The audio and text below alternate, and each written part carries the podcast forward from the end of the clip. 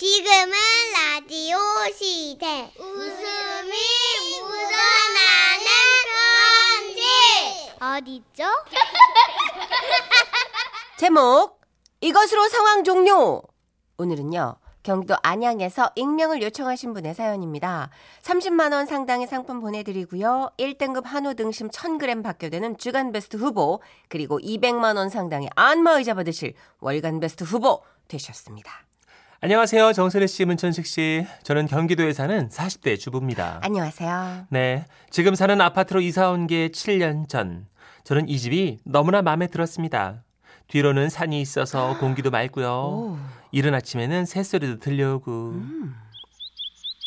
개량 한복을 입고 명상의 시간을 가져야 하나 싶을 만큼 고요하기도 했죠.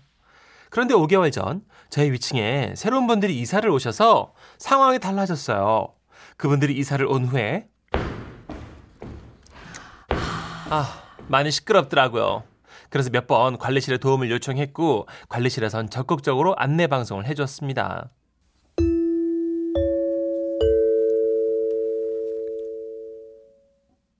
아, 관리실에서 층간 소음에 관한 안내 말씀드리겠습니다. 그 야심한 시간에는 악기 연주나 가구 등을 끄는 소리, 그 심하게 콩콩대는 발 뒤꿈치 소리, 예, 뭐 이런 기타 등등을 삼가해 주시면 감사하겠습니다. 하지만 위층이 조용해지는 건 그때뿐. 여전히 한밤중에 막 쿵쾅거리니까 미칠 노릇이었죠. 이 소리 무섭다. 그래서 하는 수 없이 제가 나서기로 한 겁니다. 제가 직접 위층에 올라가 항해를 해야겠다 마음을 먹었어요. 저는 천둥 소리보다 더 심하게 들리는 제 심장 소리를 들으며 떨리는 마음으로 위층에 올라가 배를 눌렀어요. 누구세요? 현관문이 열리자 50대 후반으로 보이는 아주머니가 모습을 드러냈는데요. 그 모습이 얼마나 우아한지 클래식 음악을 등에 달고 다니는 사람 같다 할까요? 네. 무슨 일이시죠? 아, 예. 안녕하세요. 아, 저 그러니까 저 그게요. 저는 그 아주머니의 우아하고 교양미 넘치는 포스에 밀려 괜히 온몸을 떨고 있었습니다. 아, 그러자 아주머니는 말씀하셨어요. 안 사요. 아, 아니요. 그게 아니고요. 어, 그럼 What's the matter? 아, 예. 저는 그러니까 아래층에 사는데요. 아, 좀 시끄러워서요. What? 그 아주머니는 굉장히 놀랍다는 제스처와 함께 부드럽게 인상을 쓰며 말씀하셨어요. 저희 집이 시끄러우시다고요? 어, 저희는 뭐, 그, 소음을 유발할 만한 그런 행동을 한 적이 없습니다만. 저는 자꾸만 기가 눌렸지만 이대로 물러설 수는 없었어요. 그래서 정신줄을 꽉 부여잡고 논리적으로 설명하려 애썼죠. 아, 뭐, 저기, 학생들인 것 같은데요. 그 늦은 밤에 쿵쾅거린 적이 자주 있어서 제가 참다가 이렇게. 와우. 아우, 그게 사실인가요? 아, 예. 어우, 그렇다면 제가 쌍둥이들에게 주의를 줘야겠네요. 어, 일단, 알겠습니다. 살펴가세요. 그럼 이만. 저는 실제로 말끝에 그럼 이만을 넣으시는 분을 드라마 스카이키스 이후로 처음 봐가지고요. 무척 당황했잖아요. 진짜 네.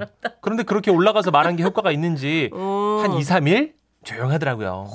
하지만 또 며칠 후 금요일 밤 11시쯤 위층에서 또 한 번 아. 천둥 소리가 몰아쳤습니다. 아, 짜증나. 아, 짜증나. 야, 그리고 왼수는 외나무 다리에서 만난다고 했던가요? 저는 다음 날 쓰레기 분리수거장에서 그 아주머니와 마주친 겁니다. 늘어진 고무줄 바지를 입고 나온 저와는 달리 그 아주머니는 또 한국의 클래식 음악을 등에 업은 듯 세련되고 귀품 있는 홈드레스를 입고 나오셨더라고요. 좋은 아침입니다. 아, 네, 뭐.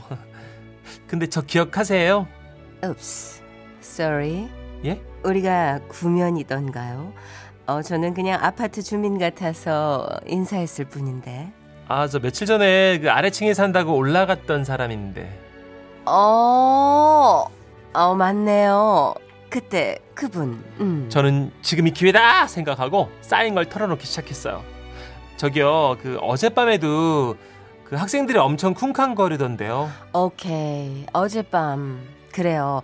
어젯밤 우리 집에 아주 잠깐의 소란이 있었던 건 맞습니다.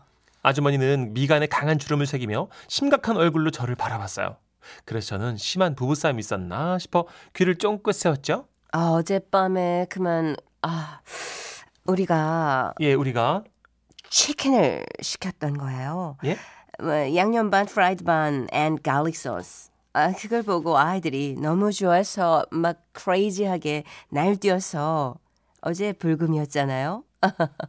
미안합니다. Sorry. 그러면서 치킨 박스를 휙 던지고 가버리는 거예요. 저는 너무 열이 받아가지고 야, 뭐 이런 사람도 있지? 진짜 너 두고 보자.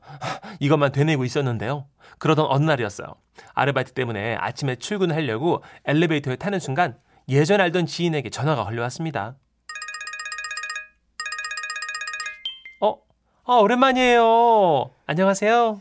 그런데 그때 그 아주머니가 타시더군요. 저는 인사조차 하기 싫어가지고 그냥 계속 통화에 열중하고 있었어요. 아, 건강하시죠? 네네. 애들 학교 잘 다니고요? 어, 그러시구나. 우리 언제 밥 한 번 먹어요. 그리고 엘리베이터에 내려서 전화를 끊고 1층 우편함 앞을 지나치는데 그 아우라 넘치는 위층 아주머니가 저를 불러 세우더라고요. 저기요. 네? 어, 제가 이번 주는 시간이 안 되고요. 음, 다음 주 수요일. 오케이? 수요일 뭐 무슨, 무슨 말씀이세요? 무슨 말이라뇨? 아니 방금 엘리베이터에서 나에게 밥 먹자고 하지 않았어요? 그제야 감이 왔습니다. 아주머니는 제가 무선 이어폰을 끼고 통화를 하고 있어서 통화 중인지도 모르고 제 말에 대꾸를 하시는 거예요. 그러니까 이런 상황이 연출된 거죠. 아, 건강하시죠? 네. 애들은 학교 잘 다니고요? 네. 그러시구나. 언제 밥 한 번 먹어요. 음, 그럴까요? 아주머니는 자신의 행동이 민망하셨는지 서둘러 돌아가셨지만 결국 저희는 버스 정류장에서 다시 만나고 말았죠. 읍스. 아, 아니 저기 음, 아까는 너무나 실례했어요. 아, 아니에요. 아, 저도 무선 이어폰으로 통화하는 사람들한테 종종 대답하고 그래요. 아니 나는 결혼을 늦게 해서 이 나이에 애들이 중고생이에요.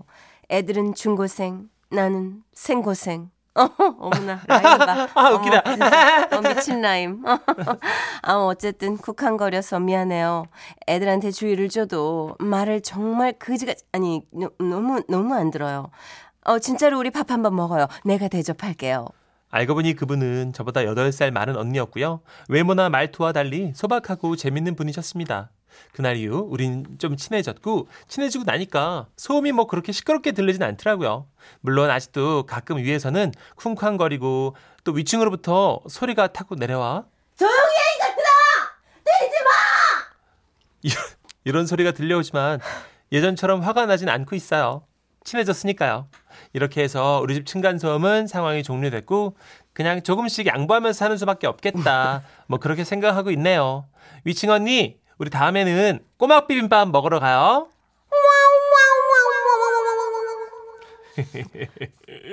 다행이다. 네. 밥 먹으면 좀 풀려요. 밥 먹으면. 해피엔딩, 해피엔딩. 어 꼬막 비빔밥 먹고 나면 좀 용서가 되고 음. 너무 모르면 화가 더 나는데 그래도 사람이 희한한 게 얼굴 보면 조금 그쵸. 누그러지는 게 그리고 있어요. 어, 관계가 좀 쌓이면 좀 음. 너그러워지잖아요. 그게 좀 말하기도 편하고. 네. 아, 다행이다. 아 이거 진짜 은근히가 아니라 노골적인 소음이 있단 말이에요. 층간소음. 네. 서울이님, 며칠 전 저희 아파트에 야심한 시간에 피아노 소리 때문에 시끄러웠네요. 근데 어느 집인지 확실하지 못해가지고 항의를 못 하고 있어요. 아 이거 그래요 진짜. 그 저희 아파트 경우도 조금 이제 기간이 되다 보면 리모델링들을 하시잖아요. 그렇죠, 그렇죠. 새로 이사 오는 분들. 네. 그러면 이렇게 위층에서 하거나 아니면 더 위층에서 하는데도 저희 집에서 하는 줄 아는 분도 계시고 어. 또그 옆 호에서 하시는 거라고 생각하는 분도 어. 계시고 소리가 울리잖아요. 어. 그러니까 엘리베이터에 몇 호에서 한다 이렇게 양해를 바라는 이제 문구가 써 있긴 그쵸, 하지만 보통 써놨는데. 예, 좀 착각하시고 올라오는 분도 계시고 그렇구나. 예, 어. 그렇더라고요. 아유 참. 그러니까 피아노나 러닝머신 뭐 아주 기본적인 거 있잖아요. 세탁기 이런 거는 야심한 시각에는 좀 서로 삼가하는 걸로. 보통 9시 이후에는요, 잘 안 하시니까 좀 네. 참고 좀 하세요. 전 예전에 살던 집에서 바로 위층에 아저씨인지 어머님인지 모르겠는데 그렇게 퍼팅 연습을 하시는 거예요, 새벽에. 아하, 참. 12시 반, 1시 그 시간에 떡떠르르 이게 어. 제방 자는 천정 위에서 떡떠르르 아, 계속 미치겠다. 아니 그 시간 올라가기도 그렇잖아요. 애매하고 서로가 다 얼굴이 다 지금 무, 장해진데 어. 아 정말 난감했었는데 이사 갔죠 그리고 음, 어우, 그렇습니다. 1052님. 진짜 층간소음 안 겪어보면 고통을 모릅니다. 음. 저희 집 2층은요. 텍사스 소떼가 뛰어다닙니다. 또 아이들 키우는 집은 아이들 있는 그죠. 집도 그렇고 밑에 네. 집도 그렇고 서로가 힘든 거 저희 같아요. 집이 또온그 거실에 목도에 다 매트를 깔아놨거든요.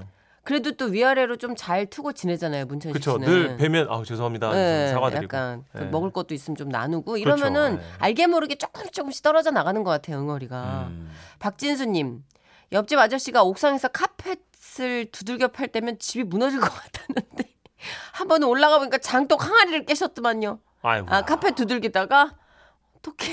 유난하시다 진짜. 근데 이거 이불 터는 것도 밑에 층에는 실내가 될 수 있잖아요. 사실 창문 어. 열어놓고 있을 때는 그쵸. 먼지가 다 밑으로 내려오니까 음. 이런 것도 좀 좌우를 살펴야 되는. 그러니까 편리함만 있는 게 아니라 아파트는 좀 신경을 곤두세워야 되는 부분도 많은 것 같아요. 이런 사회 현상에 대해서 노래한 가수가 있어요. 아, 대박인데 네. 이렇게 뜨개질 하기로 한 거예요? 신승훈 씨라고. 아 진짜 되게 구수하다 진행. 알겠어요. 신승훈이에요. 이런 거 제일 싫어하거든 정선혜 씨. 아니야 진행 너무 잘하는 것 같아. 나 배울래. 나보다 조금 더 높은 곳에 네가 있을 뿐. 아 좋았어. 카펫을 두드리고 있는 거야. 네가 나보다 윗집. 와, 윗집. 천재다.